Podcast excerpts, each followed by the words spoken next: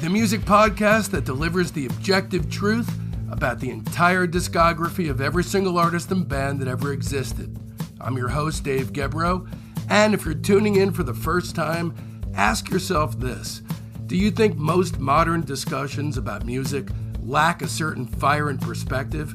Also, are you kind of a crazy completist type son of a bitch like me? If the answer is yes and yes, welcome home. Please join our Facebook group, Discograffiti Soldiers of Sound. We're on Instagram and Twitter too, but the Facebook group is home. Home of artists, writers, filmmakers, musicians, you name it. Overall, a melting pot of unbelievably talented sons of bitches. It's good times stretching for miles in every direction. My recommendation, if you like what you hear, is to join the group, then join up on the rest of the platforms too. Then, pretty please, rate the podcast five stars along with a beautifully worded review, especially if you're on Apple or Spotify. It'll help a lot. On whatever platform you do call home, you'll be privy to a never ending flow of ongoing bonus content, giveaways, free swag, and encouraging words of wisdom on how to never, ever give up on your rock and roll dreams of maintaining a Lester Bangs like perspective deep into adulthood. Don't forget, the link to our legendary playlist is in the show notes and also on our website at discograffiti.com. This is an invaluable resource if, like me, you just hate listening to shitty songs. Lastly, but not leastly, a heartfelt discograffiti thanks goes out to Joe Cravino and to my wife Jen, without whose invaluable help on the show, we would be entirely dead in the water. I seriously can't thank you enough. I care too much about this show to be entirely easy to deal with, so also I'm sorry. Okay, back to business. First things first, you need to know just how seriously I take this craziness. Discograffiti is heavily researched, and the music's always reassessed with fresh ears. I'm not just covering albums, uh uh-uh. uh. I do a searingly honest deep dive analysis of all EPs, singles, comp tracks, relevant solo work, and bootlegs. Every release is slapped with an objectively accurate star rating between 0 and 5, which allows us all to come face to face with the true shape of an artist's overall arc. In this episode of Discograffiti, we'll be turning our spray cans back on Big Star. The remnants of Beatle magic alchemized into the greatest, most sparkling power pop that ever was, turned the abyss that swung around and stared right back and this is part two. Uh, this is 1973 until present day, and we are back with Bart Bealmear from Dangerous Minds uh, as our special guest. And last we checked in, uh, Big Star had actually deteriorated, had broken up. Uh, Chris Bell had left the band. It's the beginning of 1973, and al- although there's intimations of a new record, everything is totally fucked up. So anyway, there are all kinds of crazy shit going on with the band. Uh, but after a few months, everybody except for Bell decided to reform Big Star. So the three of them resumed work on Radio City. Um, and, you know, and the, the title again is that same note of unerring optimism of number one yeah. record, which is like our yeah. records, Radio City, you know. And Hummel yeah. said calling an LP Radio City would be kind of wishful thinking, and of course, it didn't pan out that way. Um, right. Yeah. So yeah, they. Uh, the, is it clear to you? Because I think they split up for a period in early '73. They were definitely on. Yeah, they were. They were done. And they, yeah. Okay. They just reformed yeah. without. Yeah, they reformed without him. Um, but they also really reformed for that really legendary now writers uh, convention in Memphis. Right. T- tell me what was so impactful about that particular show. So yeah, so Ardent brought in, uh, you know, they spent like this crazy amount of money flying in rock critics from all over the place, including uh, Lester Bangs. I think Nick Tosches was there. Cameron, you know, very young Cameron Crowe, and um, bought a tremendous amount of booze, got them all liquored up, and then Big Star hit the stage and it was just like pandemonium. Like, um, you know, I, I think uh, Richard um, uh, Meltzer was there too. Um, so all the famous rock critics, basically from that period, and they were all like dancing and having a good time. Like people couldn't believe that you know rock critics were dancing at a rock show, It was right, just right. unheard of. But everyone was having this great time, and and they went so crazy for Big Star that you know, the guys kind of looked at each other and said, maybe we should give this another another shot.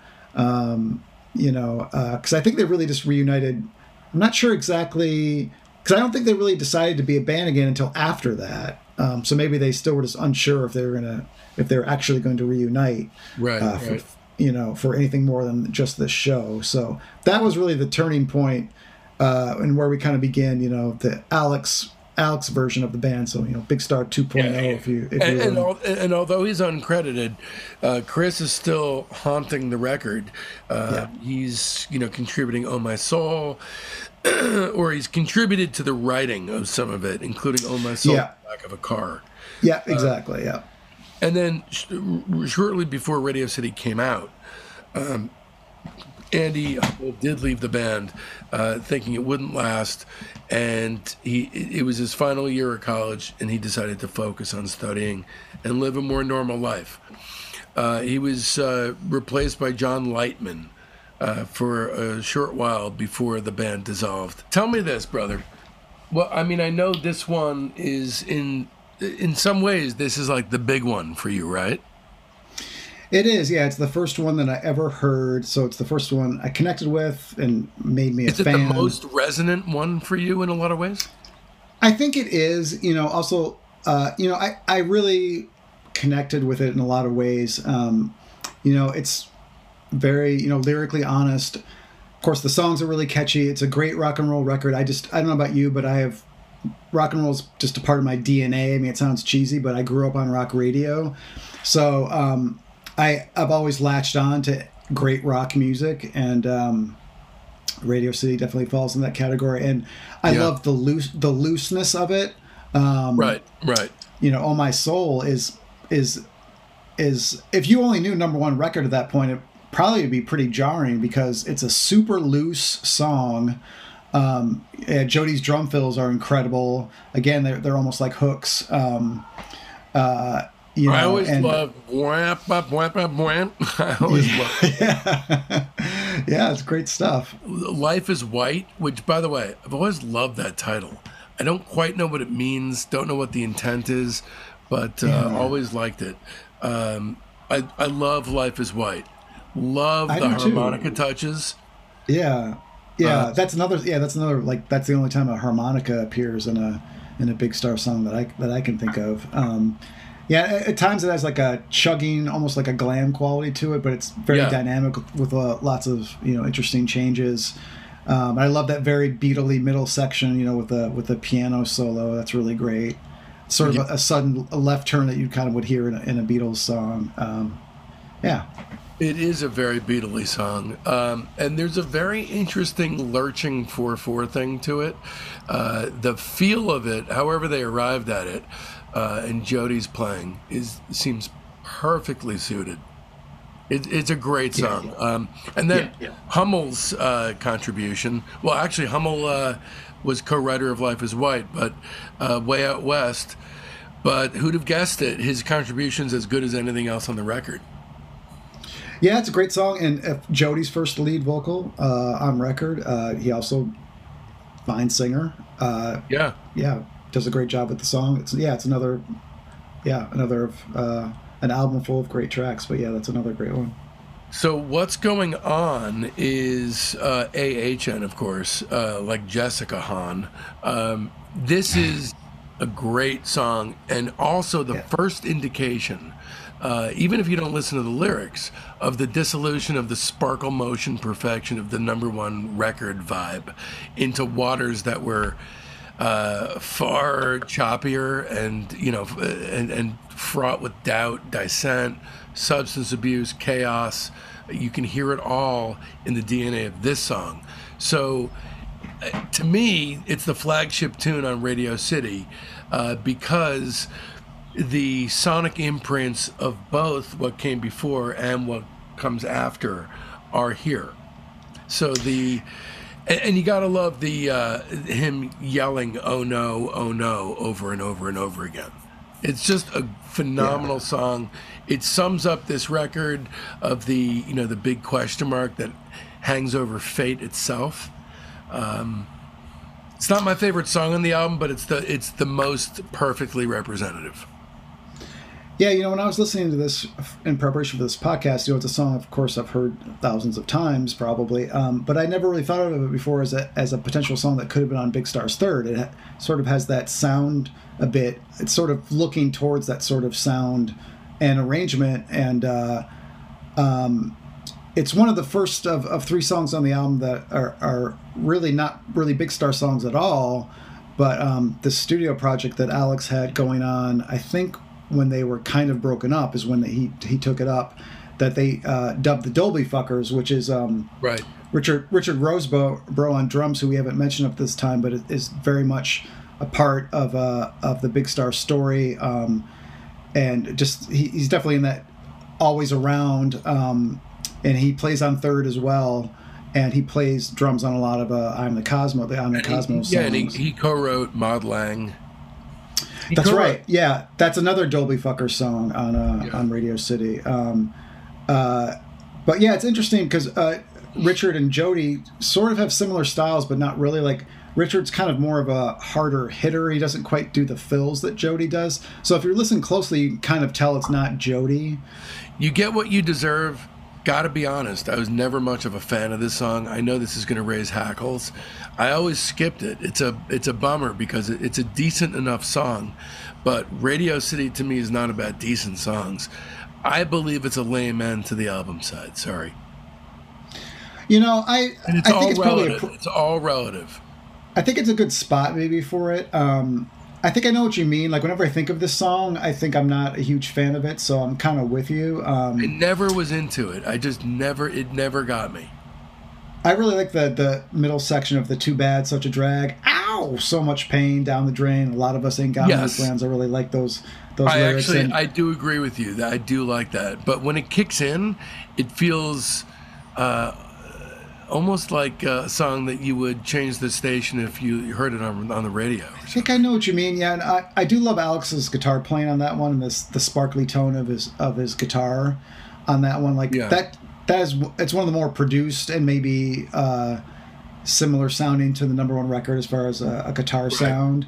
But yeah, maybe they were trying to overcompensate with the production because the song really isn't as good as as as most of the other songs. So I I, I do I get what you're saying. Mod Lang. So we kick off with a solid cock rock boogie kind of thing. Kind of sounds like an an ardent twist on Grand Funk or something. And it's better than I'm making it sound but it's not that much better than I'm making it sound. It's funny. Alex later admitted he stole the lyrics from a bunch of different blues songs. Um, so it, it, he might have even thought of it as a throwaway. I have a great. I just got a great album idea. Uh, you take an old blues guy and just have him do uh, unattributed covers of original Led Zeppelin songs. nice. All right, so back of a car. All of a sudden, boom, we are back on Terra Firma. What an incredible song. I mean, this song could have been on fucking Abbey Road. That I'm, and I'm not even being hyperbolic. Yeah, it's a really euphoric kind of song. Um, it's I think of it kind of as the sister song of In the Street. Um, and it even the vocal even sounds a bit like Chris, so I imagine he must have at least yeah. sang a guide vocal or something for this at some point. Or you know when they were rehearsing. Written by Chilton and Hummel. Yeah, you know why? Because uh, yeah, Chris Chris refused any writing credit. Uh, he he wanted nothing to do with any of any credit on Radio City. Um, but he did play a role, as you said earlier. He did play a role in yeah, in, yeah. in, writing the song. Um, but yeah, more more great fills from from Jody here. Um, another just yeah. Uh, great lyrics. Yeah. The next one is probably my favorite song by the band. It's probably my favorite of theirs. Uh, Daisy Glaze has always been, uh, you know, a phenomenally uh, moving song, and it's what what can you say when you get a song in two movements, and both of the movements are equally powerful as the other. Um, so it, it seems to at least musically describe their disillusionment, and then with three whacks of the skins, uh, at least it feels to me like it de- it's detailing a refusal to give up no matter what. That's the vibe that I pick up, um, but only musically. You hear the drag, then you hear the, you know, fuck this, we're not going down with that. This is me reading into it over the course of 30 years. No, I love that, but yeah, it's really it's you kind of get two for two songs for the price of one in this one, and yeah, uh, I also love that then, that sort of uh, ending that doesn't quite it's not quite together, you know, kind of uh, they're not quite together yeah. on that ending. Um, yeah, and then the you're, gonna die, you're gonna decease. Yeah. I mean, the power of the lyrics. The song is perfect. Doesn't quite squeak through into top shelf classic territory, but it's a good it's a good tune regardless. Yeah, it's sort of a anomaly. I mean, I guess there's a few anomalies on this record, maybe, but um, uh, it's the last of the the Dolby Fuckers tracks on here. Though uh, Andy uh, overdubbed a bass part, so it's he's playing bass on the final version. But this one always struck me as very really British Invasion sounding. I mean, uh, that's a, talked about a lot in with Big Star as far as their influences that they were inspired by you know British invasion bands, and of course the Beatles. We've talked about the Beatles' influence, but this one just seems to have a more like you can't quite pick out what band they're trying From to. the title down. Yeah, yeah, it does seem like a mid '60s title too. Yeah, it does. Yeah, yeah, yeah. Like a like a Doug Sahm kind of a thing. Right, right. Yeah, uh, uh, she's about to move her right, and uh, yeah, yeah, it has some strange like percussion like going on in it. Um, uh, and, but I always love that line uh, when she smiled like crocodiles. That's a, I think that's a. yeah, that's yeah, that's awesome. Fantastic. That is great. It's so cool. Yeah. Um, okay, so September Girls. The question here is how perfect is this song, and the answer is one hundred percent. Yep, six so, six stars. Yeah, it is just absolutely perfect. Um, obviously named after California Girls. Um, this was released as a single. There's no God, obviously, because it was it didn't go anywhere. Um, considered roundly considered one of the greatest songs of all time, and um, and uh, actually one of the big things that wound up happening uh, to provide a resurgence for the band was the Bangles cover of this song. And the first um, time Alex ever made any money off of Big Star. Right, right, exactly. So Morpha Too is next. Oh, we're not going to talk more about. September Girls. I love that song. Yeah, yeah, let's do it. Let's just, do it. I'm sorry. No, I'm just, I think you're.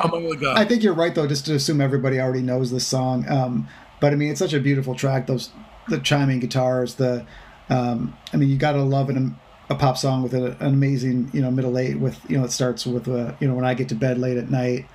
Um, and then fuck that drum break, Jesus Christ, coming out of like a, yeah, the guitar yeah. solo. I mean, it's you know it's just so amazing and the i loved you well never mind that that lyric is right incredible. yep, yep. Um, uh, but yeah i mean this is perhaps you know alex's greatest song and yeah certainly one of the greatest rock songs of all time.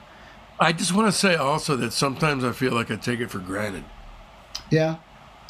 Like it's um it's so simple and so iconic and so um all encompassing in terms of um describing a feeling or conveying a feeling that I don't even see it for how amazing it is, but it really is uh, just a an absolute ray of sunlight. So Morpha Too kind of doesn't count and probably would have fit better on third.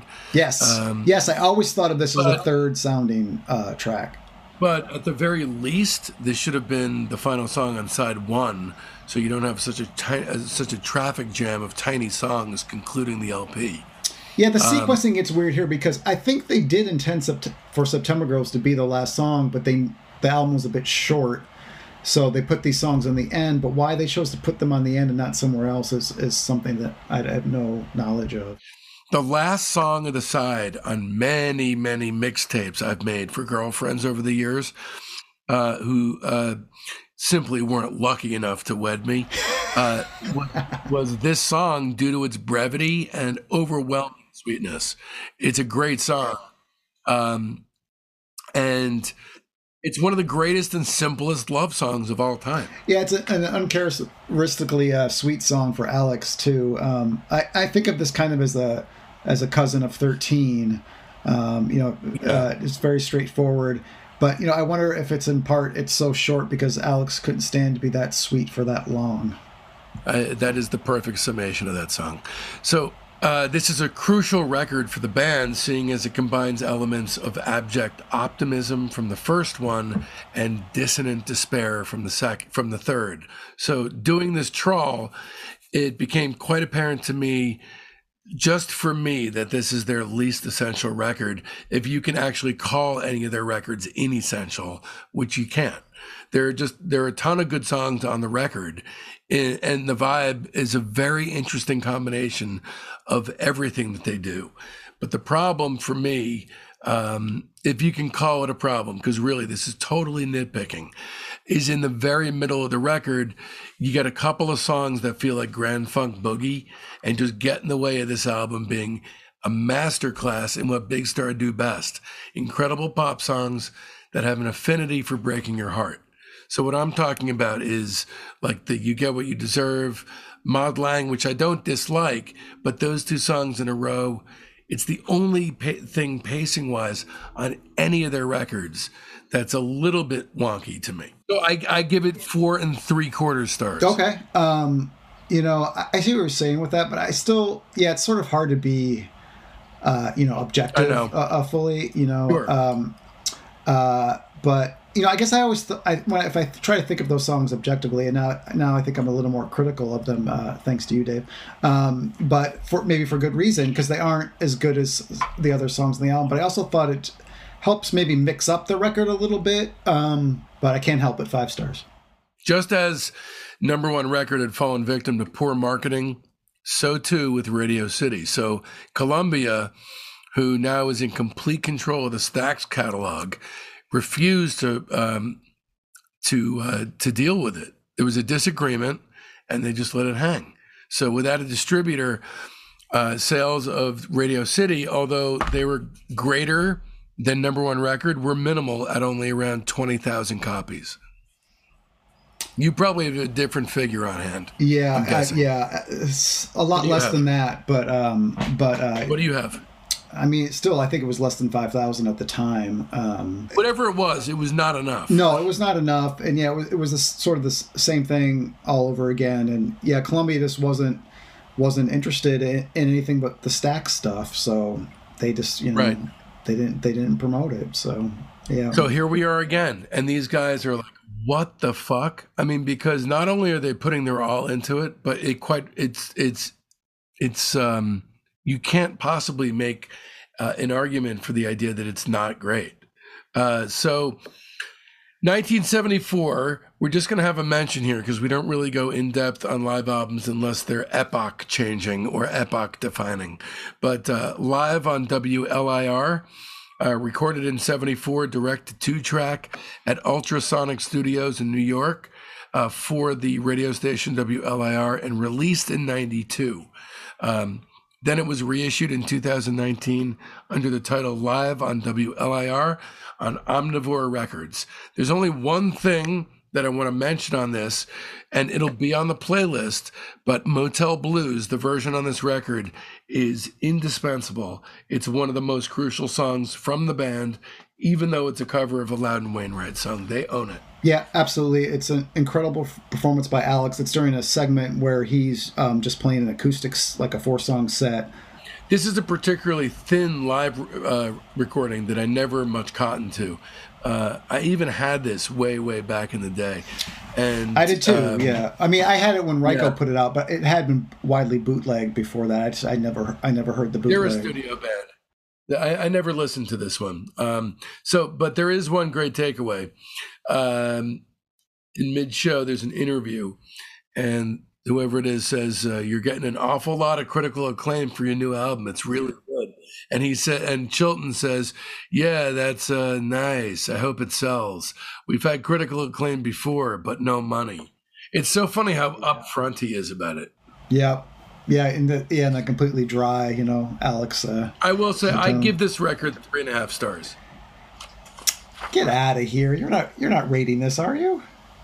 No, I, no, it doesn't really deserve it. I'm, I'm retracting that rating. Okay, retracting. All right, so uh, I do want to mention though that Andy Hummel is gone.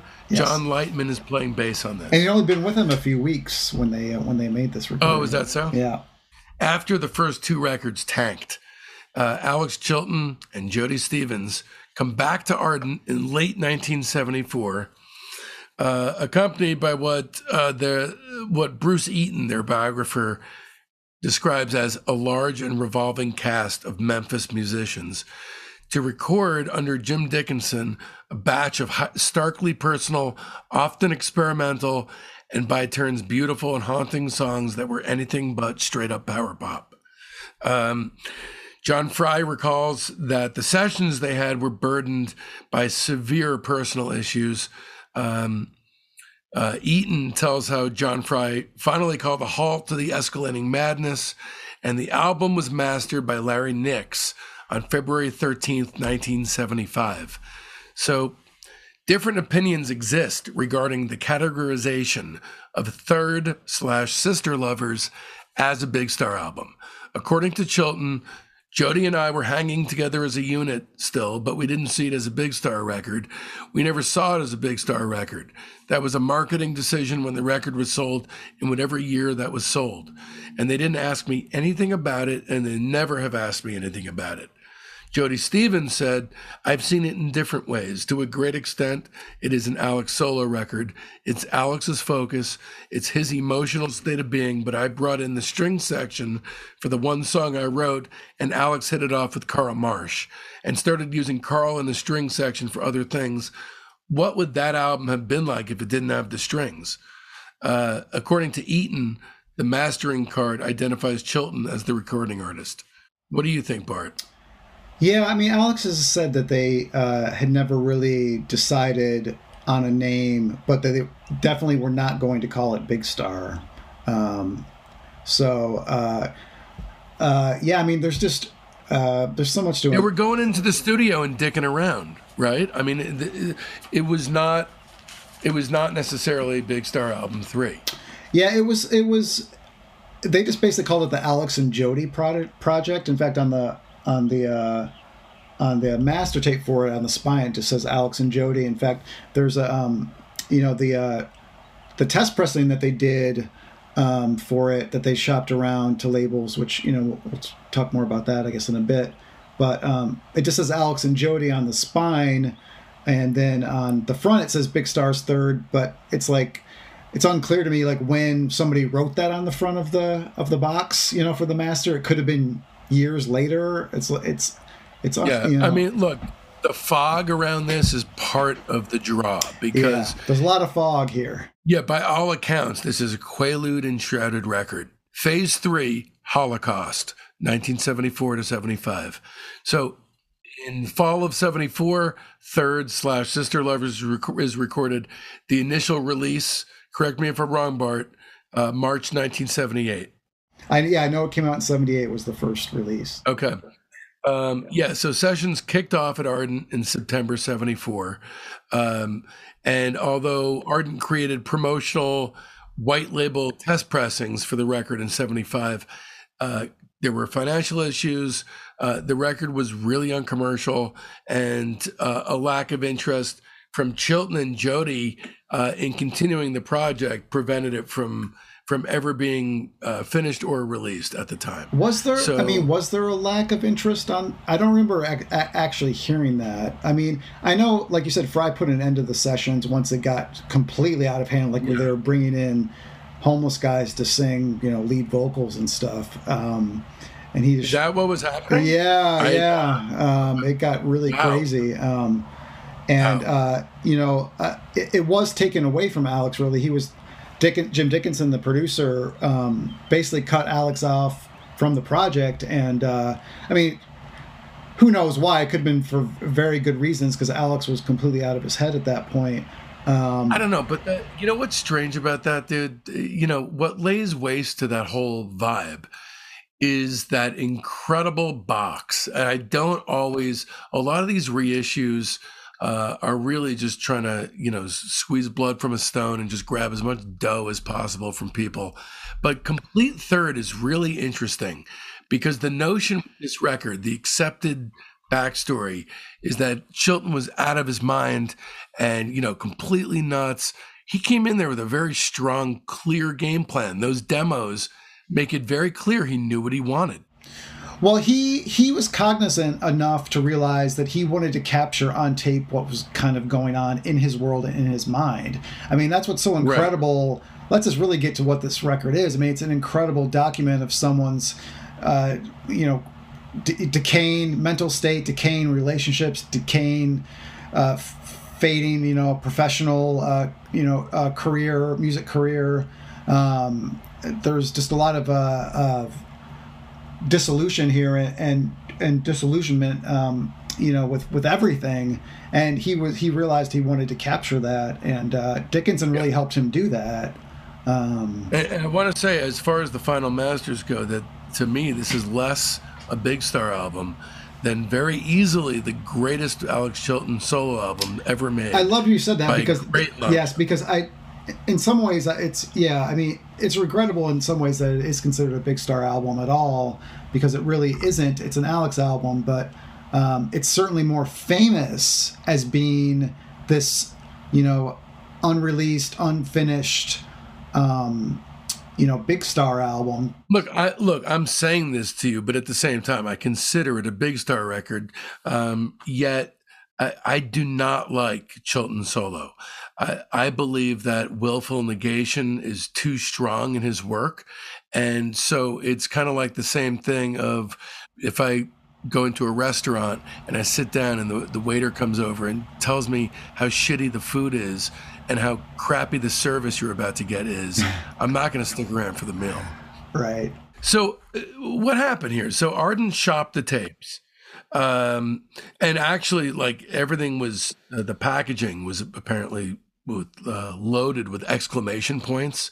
You know, when it's like when what you're selling is not exciting enough, so you you overdo it with exclamation points, and all it does is reinforce the notion of despair. Finally, after you know hitting the pavement for a long time. A small indie named PVC released the record in 1978. So it was released by Aura Records in London as well. and then later in the year came the uh, the PVC release. So one of the interesting things about the uh, the varied releases of Third and Sister Lovers is that there's no definitive releases because it was left uh, unfinished. You know, my favorite album of all time is the Beach Boys Smile. It's a similar type of thing. There's, uh, you know, the band had never def- agreed upon a definitive version. The title, even, the running order, the cover art, it's all up in the air. And then there's original songs that were variously included or omitted. You have uh, the Kinks till the end of the day, Nature Boy, and Jerry Lewis's Whole Lot of Shaking Going On.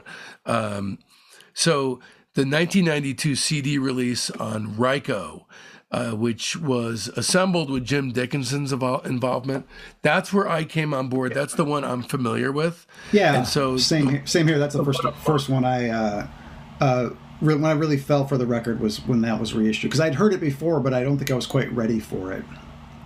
Right. Oh, oh see, I never had, but I regard this uh, as kind of the ultimate version because it's the one I'm familiar with. But the the one that I'm going to go off just because I used complete third as the template to uh, for this trawl, so I'll just yeah. use that. I'll just use that running order, but Complete Third is amazing. Not every box set is a homer, uh, but it's every demo, rough mix, outtake, alternate take, and final master from the third sessions that are known to exist. Well, let's talk about that full... order for a second because it, they tried to, what they did was they the first 14 songs mirror the test pressing that they shopped around. So the thinking was okay. that that was the closest. Uh, that version that they shopped around was the was could have been released in that order at the time. And then they just tacked on the remaining songs um, from that were that were mastered and have come out on various releases um, since then. Huh. I mean, it's so it's, Ard- it's so you're, you're saying the Ardent test pressing? Yeah, the the yeah the 1975 Ardent test pressing. Yeah. Yeah, so that kicks off with Stroke It Noel. Then you have Downs, Femme Fatale, Thank You Friends, Holocaust, Jesus Christ, Blue Moon. That's side one. Then Kizza Me, sometimes, which is the working title of For You. Uh, O, Dana, Nighttime, Whole Lot of Shaking Going On. Kangaroo, Take Care. Yeah. And take That's reasonable. Yeah, Take Care is a great closer. Um, it's a perfect closer, yeah. yeah. What what I I mean, I don't know if I'm jumping ahead at all, but I cannot believe that Big Black Car and "You Can't Have Me" were not included on the right, original right. record. Yeah, like, that's great. That's freaking crazy. Yeah, I mean that's incredible That's really to me that, that they did not include those songs on, on that on that pressing. Um, you know, a lot of box sets, I think, just by nature of just the money squeeze thing, are just totally inessential. Complete star, complete third really does paint a really vivid picture, and is as a big star fan, it is very essential. Uh, the first volume, uh, the first disc is demos to sessions to roughs. There's nothing I'm going to put on the playlist from this. Uh, it's just good to have. Uh, so. Volume two, the second disc is roughs to mixes. There is something from that I do want to pull. The version of Lovely Day, the Fry Rough Mix, is a very sunny modulation of what landed on third that I think is worthy of uh, being isolated. You know what I'm talking about? It's got like, uh, it's obviously way too upbeat for what wound up on the record, but it's pretty great. cool. Yeah, I didn't revisit the entire box before this, but we should say that's the that's an early version of "Stroke It Noel," the uh, "Lovely Day." Right, right, right. Um, all right, so let's go through the track listing here because we have uh, an absolutely repulsively insane grouping of great songs. We start things off with again the uh, the mirror of the 1975 Ardent test pressing. Their first song was "Stroke It Noel," and it's an incredible sing-song melody with tons of production space and a lot of upper crust rarefied air inhabiting this one. A very tasty string chart that elevates the tune to top tier status. It's just a great song. Okay, well, the second song, it's definitely starting to smell like Quaaludes in here now, and the shambolic frolic begins. So, Downs, which is uh, less a song than an atmosphere setter, and uh, it, boy, does it. Absolutely, yeah. This is like a really wobbly uh, track. And again, has that meta quality that sometimes these big star songs do, but this one especially. Like, I mean, yeah, I mean, Alex is like slurring his his, his voices. You know, it's and you're just assuming that he actually is like high when he did the vocal. Um, Yeah, I mean, I, I I would imagine that he's probably high through the whole thing, but yeah. um, yeah, this is like his "Got to Get You Into My Life" about Quaaludes. this, this one too is like you know it's there's a fu- there's a funny story behind this because this is the song that convinced John Fry to um, give Alex you know the go ahead to start the sessions for this album. what? Yeah, yeah, Really? Yeah, but but get this. So um, John Fry thought the song had had pop potential in the demo form, and he made the mistake of saying that within earshot of Alex. So Alex proceeded to completely sabotage it. Um, the the snare drum is a, is a is a basketball, yeah, yeah, that, that I remember. um, and those those I remember, in fact, I remember reading about that in Rolling Stone and thinking, "Huh, I should check this band out." That's great. Um, Yeah. But yeah, this, those steel drums really keep keep things off kilter, um, and it does really point towards Chilton's like Ram the Ramsack Shackle solo recordings that he would do. It sounds more like that stuff than than anything else here. Um, Yeah. So it's also weird to have this song placed so early in the album when you're, you know, trying to sell it to record companies. You know. Oh yeah, It's a, it's, it's a again, bizarre second track. Uh, then we have Femme Fatale, which is a Quaalude dissemblage of the classic VU tune with the full French uh, psycho killer esque Elle est une femme fatale. Uh, a, great song. Yeah, Definitely yeah. A, a, one of the earliest VU covers for sure, at least a high profile one. I mean, well, relatively high profile. yeah, and, and I want to say this is an essential song for the record, but track listing wise, I really hate, um, uh, you know, till the, till the end of the day, Nature Boy, um, whole lot of shaking going on. Never a fan of those. Okay. I mean, yeah, we'll we'll we'll, Yeah. we'll get to those. Um, but We'll there, um, but I just want to say this is the cover that belongs here. I think. it does. Yeah, the arrangement is totally suited for the record. Like it sounds, it fits well, um, and has uh, somehow uh, Alex convinced uh, Steve Cropper of uh, Booker T and the MGs to play the guitar on it, and so it's got that. It's got that too. Also, of all the songs to ask him to be on, I it's know. so I know. It's really wild. Uh, thank you, friends. Always thought this should have been an opener. Um, Ah, always yeah. liked it. Would have been a great opener. Yeah. Yeah, I always liked it more than Kiss. It works as a closer uh, too. Even though even though Take it, Care is a great closer, it could work as a closer. Take Care is just too good. Yeah. Uh, so it's a kind of a snide, sarcastic rocker. But see, is uh, it though? I think it's still debated this day if Alex was being sarcastic or not. I think there's a one thousand percent chance he only intended it sarcastically. Uh, yeah, I think he was. I think so. Uh, I think it was a fuck you, basically. I just don't think it's evident in the performance. I think it's a very straight no, ahead performance. Right, right. Um, but also one of the really interesting thing is here is uh, as the influence of, of Yoko Ono on this record, which this is the first place we hear it on the uh, the very end of the song. There's some very full on Yoko impressions like going on that you can detect more in different mixes um, huh. on here, but. Uh, it's not something I'd even thought about, oh, and I didn't know it was blatant influence. Yeah, go back to even listen to some of those rough mixes because um, there's one of them in particular um, where uh, it, he's totally doing Yoko at, at, the end of the song, and so are the background singers. So it, it's it's interesting. Um, wow! And then Holocaust, of course, he I think he did a subconscious lift of the song "Mrs. Lennon" by uh, by Yoko. Um, well, you know what the the song was originally called? Uh, Your mother's dead. Yeah. Okay. Yeah. So I mean, Lennon had a song called "My Mommy's Dead." That's true. So yeah, that's almost like a bit of a pastiche, I guess. But I mean, this, yeah, this yeah, is maybe this maybe. is the most atmospheric of all the third tracks, and I mean, haunting doesn't begin to to describe the song. Well, like okay, so there's the two songs that are pure unadulterated bleakness: uh, "Holocaust" and "Big Black Car." Um, yeah. So the album gets its rep as a terrific album to slit your wrist to because of those two songs.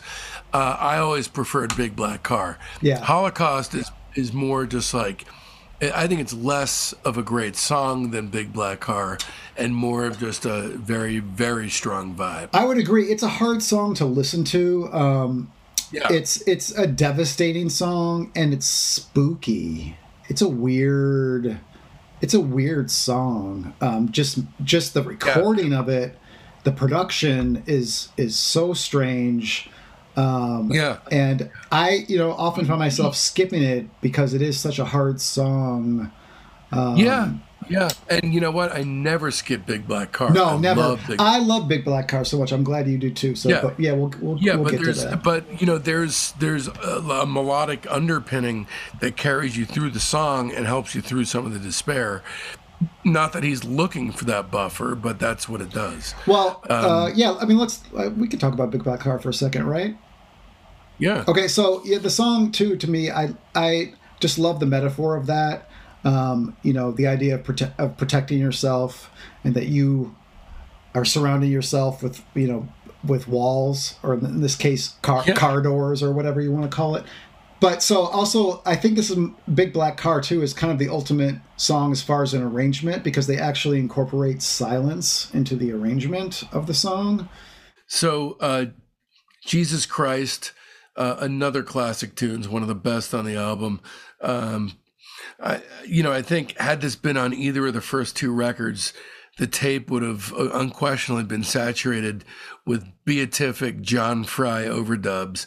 But as it stands, there's so much space here. It's so beautiful, perfection. And I'm Jewish, so you know, I'm I'm for real on this.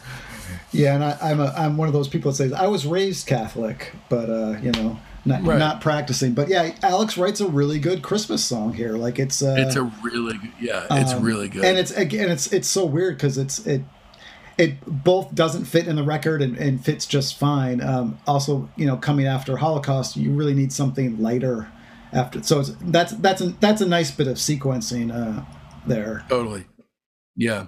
And then uh, Blue Moon is chamber pop gorgiosity. I mean, uh, it, it kind of reminds me of that plaintive, uh, totally inoffensive Vivaldi Four Season kind of a, a vibe.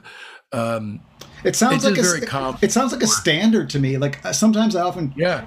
find myself looking at the credits to see who wrote it because it, it, sounds it, it, sounds like an older song. Um, but yeah, it's really lovely.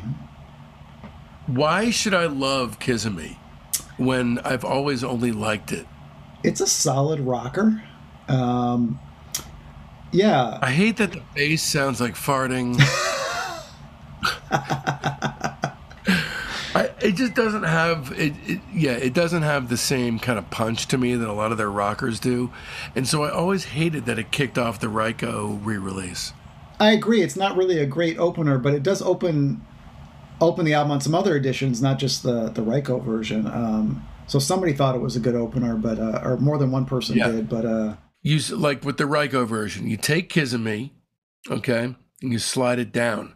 So you start with Thank You Friends, then Big Black Car, Jesus Christ, everything's perfect. And then after For You, you put Me, then You Can't Have Me, which continues the mood, mm-hmm. and then goes into nighttime. That's cool. I think that's, you know, for, that's for, for all the thought or all the talk about there never being really a true sequence, which by the way I think sort of adds to the mythology of this record because it sort totally. of preserves it in this state of permanent chaos because there's never not only that but if you love the record there's a proprietary thing about it that is perfect for a music geek okay so then uh then for you we already talked about kiss me uh for you is the jody stephens song and it's as good as all the rest of the chilton material I'll tell you, for a guy who threw about a song per album on the record, he was a really good songwriter. I mean, not not, not bad for a drummer, right? Uh, yeah, it, yeah. it, really is a lovely song. his performance, vocal performance, is great on it. And yeah, we like you said, we owe him for bringing in the strings. And um, yeah, again, yeah, that's that's can't imagine those songs strings, without strings. The strings. What a what a terrific choice for this record to bring some some stately grandeur to the proceedings when the proceedings are basically everything falling to pieces is a very wise decision because the counterpoint is very strong. And yeah, the, and the, it sound they sound great, so you can't really argue yeah, with, yeah. with ha- not having them on there. So so, oh, oh, Dana's next. I'll, I'll just take the reins here, uh, Dave. Please, please, uh, please. oh, Dana's next. I love the opening line, or well, the opening line is certainly interesting. I'd rather shoot a woman than a man. It's kind of intense. yeah, yeah. Uh, but um, and I do like the song, but I maybe I lump it even with "Kiss of Me," where it's maybe it's not one of the best songs in the album, um, but it's still good. I still like it. It totally fits with the album. It's just a lot of times when I think about that album, that that rec- that song doesn't really come to mind. But um, true, I, I agree. I I want to point out the gorgeous string breakdown ending. Uh, Nighttime, uh, for a very long time, this has been my favorite uh, favorite song on the record. Both both the best and most affecting melody, and the most barren and depressed tune. Uh, this song is a balance, whereas most of the rest of the mel- uh, most of the rest of the album is either melodically gorgeous or chaotically broken down, but not equal amounts of each. Uh, you don't get a more straightforward in you don't get more straightforward in lyric writing than "Get me out of here, get me out of here, I hate it here, get me out of here." You know what Lionel? You know what Lionel always put me in his shoes. Uh, unerringly is walking down a freezing street, scarf goes out behind me. Something about that that that line, I, I'm there with him. And then a whole lot of shaking going on is literally the definition of inessential. Uh, yeah. Shout out to my wife here who who loves Big Star and, and hates this uh, hates this recording. you you married a fine woman. I did indeed. I did indeed. Yeah. But I still I still enjoy that recording. Um, it's so it, it, because it's so chaotic that to me it fits with the record. Um, yeah. Uh, yeah uh, you know, so there's that, but I, I totally. My favorite yeah. chaos on this record is the chaos of space. So, uh, toward that end, let's go to the next song, Kangaroo. This one has so much empty space. The intensity surrounds you, but the ballad, the melody, like the affecting grandeur of the whole thing, it comes straight to the fore because of all this space. I mean, an album full of strange arrangements. This is perhaps the the the strangest one, maybe along with with Big Black Car. Um, yeah, the instruments yeah. played at odd rhythms, yet there's still like a standard song arrangement. So it's that's part of the the beauty and weirdness of of the record is that there's there it's like a, it's a song that has like a an arrangement or a flow of an of what you would say like a normal song but the arrangement is just so wild, you know, but it still all yeah. holds together by the basic structure of the of the song, if that makes sense. It does, it makes a lot of sense um, to a douche like me. well, we're douches together then, I guess. But, That's uh, right. Um, so yeah, Dickinson came up with that Mellotron part and that incredible feed guitar feedback um, after being. Oh, okay. Yeah, that that piece of feedback is a complete is the most essential part of the song. Yeah, uh, and that was all after being challenged by Chilton to come up with uh with something. He was like, uh, "You're the producer. Be the be a producer. Produce something." So that's yeah, yeah. So Chilton, that's cool. Chilton was duly impressed by uh by that stuff. Yeah, well, he should have been. It really frames what he's going for in a very resounding way. Kangaroo is a great song, and then Take Care uh, is one of the best songs on the album. So heartbreaking in its strip bare production circumstance, and the melody and lyrics are just raw to the bone. And again, the strings. Can you imagine that song with no strings? Like no. Uh, also, you know, the thing that uh, you know just kind of drives me nuts. Maybe you have an answer to for this. Uh, who is Chilton singing this to? So, um, I like it could be anyone or anything, um, but in any sense. It you know the some of these lyrics like you know this sounds a bit like goodbye in a way it is I guess as I leave your side I've taken the air. Um, that's a what a great lyric. As I leave your side I've taken the air. Um, also, like I said before, beware of the need for help. You know, some really strange left uh, left hooks that really take you by surprise. I think it's part of what makes it great and universal is that's hard to really know who he's singing to. He could he could even be yeah, singing to himself, you know. Yeah. Um, yeah. So yeah, it's it's an incredible. I mean, there's so much melancholy in that in that song.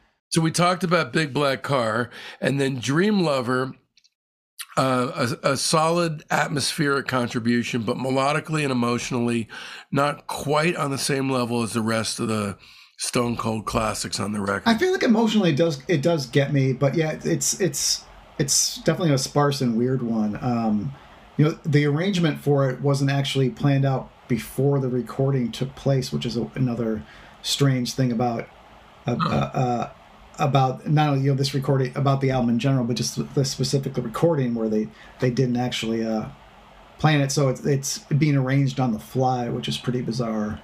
Uh, you know, at times this one actually reminded me. I, we've never talked. You and I haven't talked about Scott Walker before, but um, it's sort of uh, brought to mind like the the Nite Flights era of Scott Walker of the. Um, yeah, it had that sort of sound to it to me at times, um, which I hadn't noticed before. Um, That's an interesting uh, piece to pick up on. Uh, I, I, don't know about uh, Chilton's predilection for, for Walker. Well, was well, uh, I don't. Yeah, I don't know that either. I mean, Nite Flights came several years later, so it'd be interesting to know if Scott Walker heard this album, and because it was because. Uh, oh yeah, you're talking about the other way around. Yeah, yeah because um, yeah. you know, Nite Flights is from '78, and that and right. Third came out in '78, so maybe he did hear it and it was influenced by it. Who knows? I, have never heard Scott Walker talk about Chilton or Big Star, but. Um, the funniest thing about that record is the dichotomy between Scott's songs and the rest of the guys. It is. The other guys songs are so fucking bad. You can't have me. Uh, that is a really good classic Stones and Who style, retributively acerbic rock classic that is really both stands as a, an ultimate fuck you to to his audience and every record company and production company that ever performed a Ned Beatty deliverance on his butthole. Oh, so the, the the lyrics kind of don't even make any sense. It's just that phrase repeated over and over again, uh, and there described in those words is the remainder of his crap solo career. Well, I I'm just gonna jump to saying that I love the song so much. Um, I I again can't believe it wasn't included on the. Uh, on the test pressing, but it was on the the, the first P, the first PVC release. It is on that, so they had at least that label had the good sense to to put it on there yeah, as, they did Big Black Car. That synth bass fucking rules. I mm-hmm. love that so much. And the middle section is incredible. Like it's You're talking it, about the farts. Yes, the farts. Yes, I I think I love it though. And the, the it's like the middle section is like perfectly controlled chaos, and then it just stops on a dime. Um, mm-hmm. uh, yeah, yeah, yeah. I love that. It, I love that part. That that middle section might be my favorite moment of the entire record. I just I love how it just sounds like it's it's about to go completely off the rails and then just just stops. Yep, yep. and then uh, you got Lovely Day, which is uh, that's one of the best. Uh, you know, but it's a stroke it Noel, right? It's an early stroke it Noel. Yeah, yeah. I, yeah, I, it's. Uh, I'm a little. I'm a little perplexed as why they put this on. Omnivore put this on here. Um, why it was chosen because it it really is just stroke it Noel with with different lyrics. Um, uh, maybe just to add something to it so it wouldn't be the exact same order as or the, the amount of tracks as the Ryko version. Um, uh, so yeah, I, I feel like this is the least essential piece on on on, yeah, on, on complete. Yeah, for that for that reason, I do like the Fry rough mix though. That's I'll have go to go back the, and listen to that because um, yeah, that's very very pretty. Um, so what comes, yeah, like like we talked about before, what comes across in the box that isn't otherwise communicated to the average listener is the composed chaos at work in the sessions.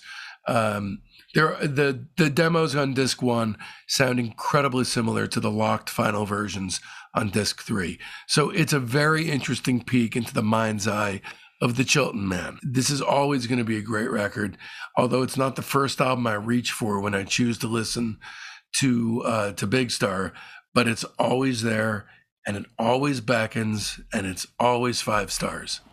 Absolutely. I, wonderfully said. Um, I would give it five stars as well. I just can't help but say that we skipped a couple tracks. Did we? What did we skip? Well, we skipped till the end of the day the the kick ass Kinks cover. I I did that on purpose. Oh, okay. I thought we were just going through all the complete. No, no, no I did that on purpose oh. only because I was like, I don't I don't feel like saying this is a relatively worthless rock and roll workout and not really part of the record. Well, then what about Nature Boy? Because I think that's you know that that actually that actually I shouldn't have skipped. Yeah, I think that's essential. I mean, that's uh, that's a cover of the standard Nature Boy, and it, it's the most sparse of all the third uh, recordings. It's it's essentially. It also feels like a fit for the record. It, it does. It does, and it, it's essentially just uh, William Eggleston who uh, did the photography for uh, Radio City, the, that album cover he did, um, and he's famous, you know, photographer from Memphis, and it's just he and Alex. So Eggleston's playing the piano and um, there's some other music maybe mixed in the background that sounds kind of weird that I'm not sure what they're doing. But um, um, during the final verse, um, so Eggleston uh, was on crutches and he had them leaned against the piano. And um, during the final verse, one of the crutches falls and crashes to the ground. And you can actually hear Alex grinning as he's singing um, the last couple lines and the, yeah i mean it's a, it's a kind of a perfect that happy accident is kind of a perfect end to a yeah, yeah. chaotic record um, so it is a nice nice end to the to the to the complete third uh, ver, uh, what do you what, what do you give this i give it five this, stars yeah yeah. Okay. Good. Um, because I, I I've enjoyed being friends with you, and I wanted to continue. All right. So one addendum to this period is the 2015 release of the Jesus Christ EP. Uh, only some of which is actually from this period. We'll explain. So um, there's seven tracks on this EP. Uh, this it's a hardcore barrel scraping, but uh, you have the album version of Jesus Christ, the demo of Jesus Christ, uh, an untitled acoustic instrumental circa 1968. Um, it's a Chris Bell thing, kind of like a psych flamenco hybrid, yeah, but re- really just a sketch. Uh, then an untitled electric instrumental uh, circa 1974 Bell outtake.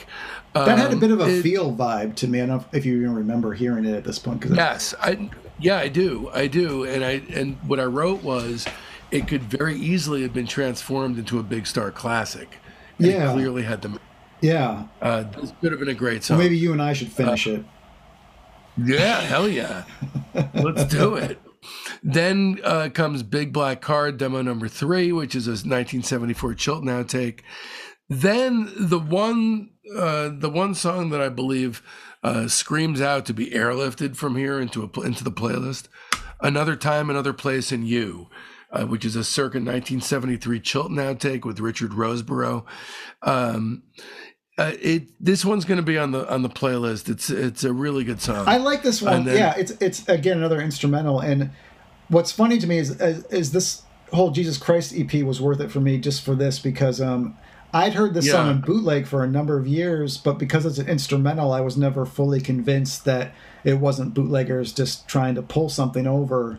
Um, you know, so there's no even though it sounds like a little, it sounds like Big Star well enough. It just I was never yeah. convinced because there's no vocals, but uh, here it is. Right. So it's nice to get that confirmation. Yeah, yeah. You know, literally decades later. So this is kind of not applicable for rating, uh, but if I had to be pressed, I would say two stars. This is this is not an essential release at all. Yeah, I, might go two and a half, but yeah, I hadn't really thought about it. Um, but uh, yeah, I mean, I think if you've listened to this far to this podcast, you're probably going to want to at least try to find a download of it or something because it is long out of print. Yeah, so. yeah, yeah. At this point, the group is faced with a, a very less than promising future.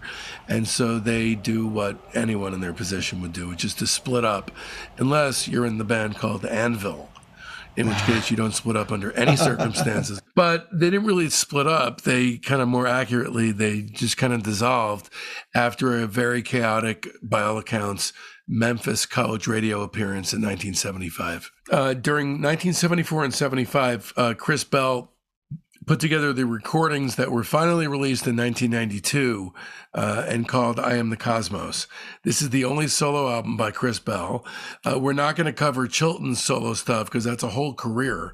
This is the only stuff that. Um, that Chris uh, did during his lifetime. And so it's important to be grouped together with the Big Star legacy because he is Big Star. I mean, what a revelation this record was because this is another thing that had been bootleg, but I had not had access to. You know, we're talking this is the pre-internet days where you, yeah. where I did a lot of tape trading back then, but I didn't know anybody who had this. Um, I think it's one of those things that yeah. like you know Peter Buck had, you know, and stuff. Um, it's a truly phenomenal record, and what I found for me is my relationship with the record over the over time i've come to like it more and more and more it's just kind of grown on me more um, every time i listen to it i feel like i like it more. Uh, that said i don't i don't think it's a perfect record. It's not as good as number one record uh, but it belongs uh, it's like the same level of quality as all the big star stuff. The title track alone is worth the, the price of admittance. Um, yeah. it really is an amazing song that kind of has a vibe of like you know a, a guy with uh, with with girl trouble who realizes the insignificance of his problems in the face of the universe, um, and definitely heir apparent to the Big Star Chalice. Um, you compare this to what Chilton's sensibilities were leaning toward at the time, and there is a very major difference. Um, and so, to me, it's quite it's quite obvious there was no way these two could continue to cohabitate any longer. I mean, I think they could have. Um, it's just, I mean, I think that's part of the thing of made their partnership interesting because they were coming from two different angles. Um, but I mean, yeah, the song "I'm the Cosmos." I mean, it's such an incredible song. I mean, his voice is just drenched in sadness. It has that you know incredible opening yeah. line. Every night I tell myself, "I am the cosmos, I am the wind," but that won't get you back again. Um, yeah. Uh, yeah, just like the extreme pain of a breakup, with like the other person still kind of hanging on a bit and won't let you fully go. Um, and just you know the, the, whole pain of loneliness. I mean, it's just really a it's sometimes a hard uh, song to to both you know take and shake. It's just uh, and it also just sounds incredible too. Uh, it's it does great it great does. recording. Um, uh, yeah, recorded 74 it's a, 75. It's a, it's a masterpiece. Really. It is. It really is. I, I, think it is his, his masterpiece. Um, I'm I might like one other song better, but we'll get to that. Um, yeah, yeah, uh, I know the song. Uh, but uh, yeah, this was as as you said earlier. This was the only song along with uh, the song. I think you know what I'm talking. What I'm talking about. You and your sister.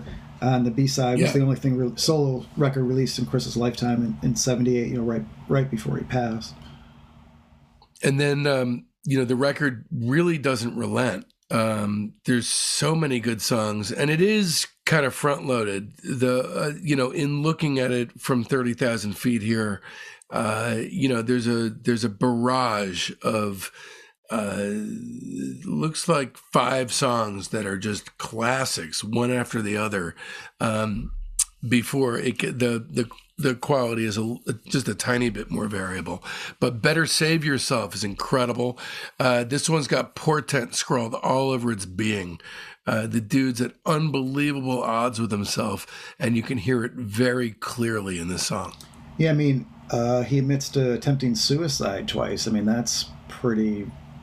I mean, how often do you hear that sort of, you know, confession in a song? That's really yeah, intense. Yeah. Um, it does have a little bit of the, you know, you know, Chris became a born again Christian, so has a bit of that sort of stuff in here too. You should should give your love to Jesus. At one point, even sounds like really angry. Uh, uh, the line where you've been sitting on your own, I noticed like he sounds like kind of angry, which is also an, an intensity that's yeah. uh, unique to this particular song. Um, yeah, it's a little scary how uh, the guy seems to seriously be engaged in a battle uh, on, uh, within himself. Uh, Speed of Sound is probably the most beautiful song on the entire record. Whether or not it's uh, the best song, uh, it, you know, it's, it's simply just gorgeous ballad with what sounds like marimba. I'm guessing very tastefully deployed for maximum weepage factor. I love this song. Yeah, I, I particularly like the line. So you find him attractive. So what if he is? Um, yeah. Yeah. Um, but Getaway is, is the next song that that's pretty hard rocker. Uh, uh, that's Alex and Jody on, on this one, um, which gives it kind of a. Can we talk about the insane madness of those drum fills? I'm wondering yeah. if those are like double, triple, quadruple tracked just to make it sound like an onslaught, like it does. Could be, yeah. I mean, uh, you know, to me too, it's made it. It sort of makes it sound like a just because Alex and Jody and Jody's you know fills, it makes it sound like a kind of a uh, it does kind of sound like a number one record track. Um, and then, of course, you know, the turning point moment, you and your sister. This is it. This is the last one with Chilton. Such a heartbreaking song. It really is. I mean, this is most. This is Chris's most beautiful song. This is the end of the story. Um, I got kind of lost. This I this I kind of dig. This is um because it's like singer like a singer songwriter song that's gussied up as a rocker with sensitivo lyrics and a Who style vibe. So this I'm all about. Though I know she lies is a dead ringer for fucking Dan Fogelberg. I thought of more than words. Um, yeah, that too, man. That's it's not it's no good. Yeah, I'm glad they I'm glad they jammed it in at the end. It's the it's um, the only track from '76 on, on the entire record. So he, he apparently was moving in some sort of different direction. I guess we'll never fully know because this is pretty much they pretty much yeah put everything on here as far as recordings. There's a few songs on disc two that are going to go on the playlist. Just want to mention those. Um, Stay With Me with Keith Sykes don't know what that's about. Don't know who he is. Didn't bother reading anything about it. It's a good song. In My Darkest Hour with Nancy Bryan. Same shit, different toilet. Um, just to let you know. Oh, actually, sorry. Neither of these will be on the playlist. Oh, phew. I'm, re- I'm uh, relieved. uh, they're, yeah, they're not on Spotify. Um, so Long Baby, aka Clacton Rag is a beautiful Fahey-esque solo acoustic bell. Uh, is a beautiful Fahey-esque solo acoustic eulogy for Bell. Um, so this one is going to be airlifted straight onto the Hallowed playlist. But other than that, that's it for that. I give um, I am the Cosmos four and a half stars. I'm going four. You're going four? Yeah. It's understandable. So uh, the way you said so that if, made me think I should feel some shame. so if uh, so, no, like you almost said uh, undershameable. no, not at all, man. No, no. What you're you're you're you rating it a four is very reasonable. Um, Thank you.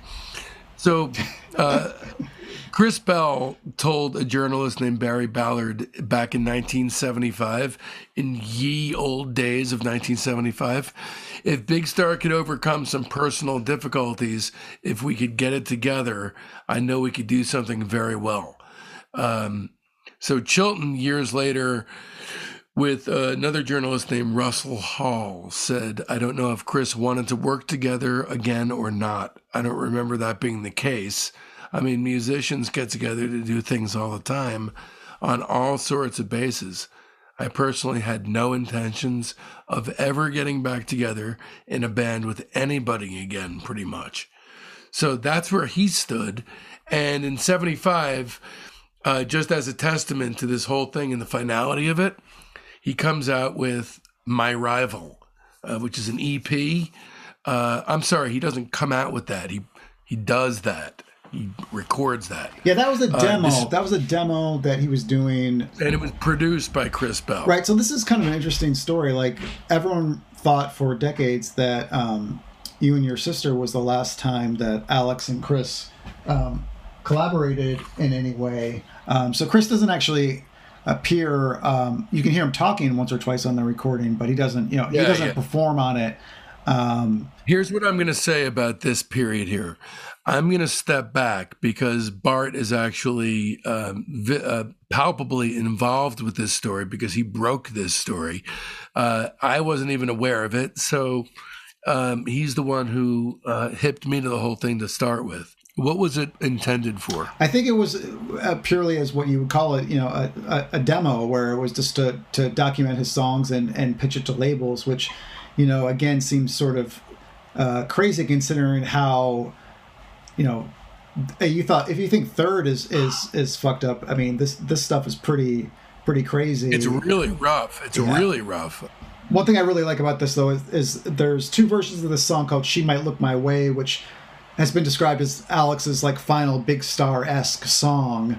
Uh, it's a really great song that he never he never officially released until until this you know until this record. There was never an, an official Alex version that had come out. Um, What a great song. yeah, and and uh, on the second version, Chris does some really nice uh, layering of Chilton's background vocals.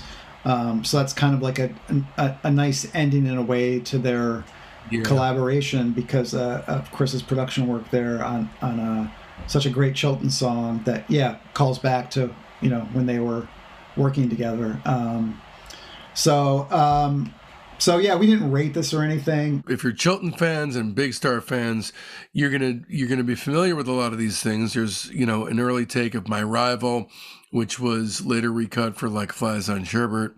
Uh, All of the Time, which was recut for Singer Not the Song EP and the Bach's Bottom album.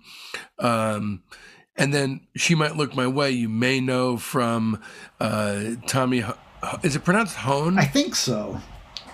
Tommy Hoehn's uh, 1978 record, Losing You to Sleep, or Prix, or Yeah, Pre, or however they decided to pronounce that, and Windows Hotel, uh, which was on a live album, Ocean Club 77. So, you know, these tracks are available all over the place. These are not the ultimate iterations of them. The songs on this literally get better as they go. So I don't know if that was on purpose, but as a concept, it's certainly an interesting co- uh, concept album EP. Um, but um, hey, as a producer, Chris Bell makes a great songwriter. Two and a half stars. well, I did not know where you were rating this one, but uh, sure, two and a half. no, two and a half no, stars. it was actually NA or two and a half okay. pressed. Okay. Well, I'm glad you. Stick I, I'm glad you. I'm glad you didn't hate it. I'll, I will go that far. I didn't hate it. So the the the Prix thing is is I think what we're going to talk about next, and that's Mm-hmm. interesting too because that was also uh, you know Chilton and Bell were involved in this project, but I don't know if there's any documentation of them actually working together in the studio. So the recordings for this go to, as far as 76. It's like 75, 76. But the My Rival EP is still considered the last time they they worked together. Um, but it it, it, Yeah, it, my, it is my- confusing. my rival. Yeah, my. So here's the, the from what I have gleaned. Here's the story behind Prix, uh, and here actually I want to start by saying this: this is not canon, so it's NA. Okay, there's going to be no star rating accompanying this. But what I want to say very clearly, because I don't hear enough about this record, is that this is amazing and every Big Star fan needs to own it. It's an incredible collection of songs that actually continues some of the magical, sparkling power pop vibe of number one record. Uh, it's definitely second wave power pop. So it's filtered and such through the natural organic fade of early 70s Beatle magic in the air. It is crucial shit. Yeah, So I like it. Yeah. that being said, so Prix or Pre or what have you started off after Tommy Hoehn and Jon Tiven had done time in the last version of Big Star. So Chris Bell was roped in for production as well as guitar and backup vocals, and uh, Rick Clark was added in on bass, and uh, it was cut in Ardent, and that's what it is. And almost all the songs are just freaking amazing. So, um, what are your thoughts on Prix? And the record's called Historix. Yeah, I like it. Yeah, we should say it came out in 2002 initially, and then um, Hozac, which is a great uh, label, put out an expanded version of it a couple of years ago. Um, but yeah, I liked it. Yeah, I think it's a. I think I agree. You know, it's a solid power pop record. This is kind of like the last the last thing for a long time that we'll be talking about musically. Not long after the release of Sister Lovers, and we're talking 78, um, Chris Bell died in a car accident. So he apparently lost control of his car while driving alone and uh, struck a lamppost. Um, so a blood test did find that he wasn't drunk and no drugs were found on him other than a bottle of vitamins. So he either fell asleep or became distracted. But well, I'm gonna say yeah. that you know it's a it's a real shame with with him. It totally is. A, but I, I I think too. I've heard reports that there was no like yeah tire tracks or any, no skid marks found at the the scene. So he very well could have fallen asleep. But there's also debate if he deliberately you know ran into that telephone pole. Um, that's that takes balls. If that's how you choose to kill yourself, that takes balls. I mean, it's still tragic no matter what, and we'll never know. We'll never know the answer. Um, yeah. But yeah, yeah definitely, yeah. definitely a sad. Saying there's there's gutsier ways to, to, kill yourself, and that would that would be up there. Um, so, you know, this sort of uh, the, there's like a 15 year period that follows, or 14 years, uh, where there's a sort of the wilderness and reassessment years. Uh, so Chilton produces the Cramps and shits out a bunch of records about which I obviously couldn't give a rat's ass, including like Flies on Sherbert. Then he washes dishes in New Orleans for a while. Uh, Jody Stephens returns to Ardent as studio manager and makes countless appearances on other big star acolytes records. He's apparently one of the nicest people on the planet, from what I've heard. Um, so the one for them, the one-two pop cultural punch was the Bangles covering September Girls on 1986's "Different Light," which was a huge mega seller album, and the replacement song Alex Chilton off 1987's "Pleased to Meet Me." They kind of experience a second wind, uh, another era because they become a cause to rally around. Uh, basically, a fundamental musical discovery just waiting in the wings for the imminently zealous. Um, and Big Star returned in 1993 with a new lineup when Jon Auer and Ken Stringfellow from the Posies uh, got together with Chilton and Jody Stephens. Um, so they remained members of the Posies. Um, which they had founded in 1986, who were also a great band. Um, and uh, Hummel elected not to participate. I'm not quite sure what he's up to these days. Do you know? Well, let's just say. Oh, actually, I know he's passed yeah, away. That, but that was debatable in retrospect. Like Andy Hummel said that he was never actually approached about it, so there may have been some. Oh, really? Okay. Well, he, there may have been some miscommunication. Like they called him and he never responded for whatever reason, but. um uh, yeah, so that's only something I found out in in recent years. But yeah, he he basically just like got out of the music business, as you were saying earlier, right. altogether. So got out while the game was good. So the res- the resurrected band uh, wound up making its debut at the 1993 University of Missouri Spring Music Festival, uh, and a recording of the performance was issued as Columbia Live at Missouri University. Um, there was, uh, you know, following that was tours of Europe and Japan, an appearance on the Tonight Show, you name it, you got it. So their first post reunion studio recording was the song "Hot Thing," uh, which was recorded in the in the mid '90s for the tribute album "Big Star Small World." Um, but uh, you know, as with their prior studio releases, the tribute album was plagued by issues as well. It was delayed for years because of the record company going under. They these guys seriously couldn't even get a break for a second. So in 2005, they release a record called In Space. This record's a very interesting thing to talk about if you like records like D- Bob Dylan's Self Portrait and things of that nature. Um, because the way I feel about it is, how do you do? You like In Space? Are you a fan, Bart? No, no. Okay, at all. Well, I think you know, um, it's sort of admirable that they that at least you know um, Jody, Ken, and, and John tried to make like a big star sounding album. Alex obviously had no interest in doing that, which um, you know artistically, I guess you can't really blame him for that. It's just sort of weird that um, you know he's the dominant singer and songwriter. Well, all the songs are credited jointly, but you know he sings most of the songs, um, but none of them really sound like Big Star. Um, so right, which you know, which you know, that was you know barely even his band. So I understand that you know, of course, he's going to explore different styles, um, but you know, here's what I think about this record. This is ultimately how I feel. And then we can go into the songs themselves, or, you know, we don't even have to talk about all the songs. We could talk about a few of them that you may like. Um, but uh, he's just kind of an asshole. He's an ornery dude. And Chilton knows that those three albums create an arc that is stunning in its perfection. Well, he doesn't. And so, that. as an I think it's some maybe at a base level, he realizes that their arc tells a perfect story. So the prick that he is, uh, he purposely fucked up the best and most economical three album run in band history, uh, and you know. with this meaningless uh, postscript and the the record itself, it sounds like a band practicing poorly and with no verve whatsoever to play Big Star in a shitty VH1 biopic.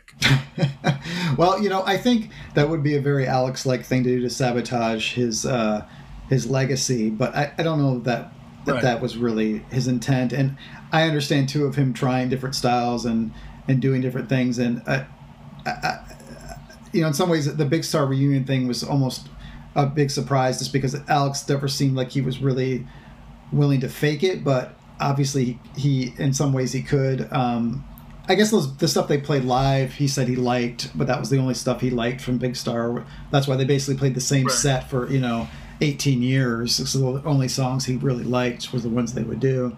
Um, yeah. Um, but um, nothing is going. Nothing's going on the playlist. And look, I don't feel strong like like it was like they're a terrible outfit. No, it was. I'm glad they got back together.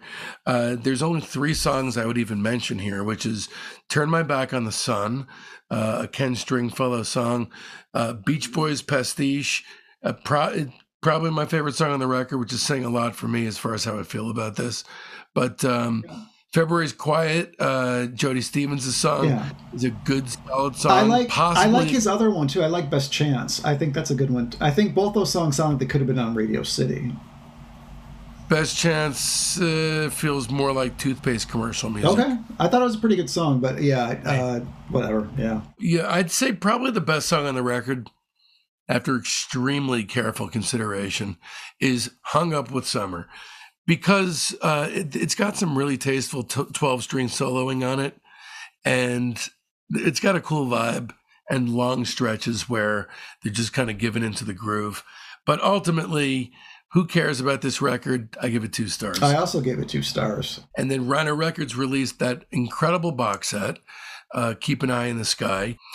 Then in uh, on March 17, 2010, Alex Chilton uh, had a heart attack and died pronounced dead on arrival at Tulane Medical Center in New Orleans.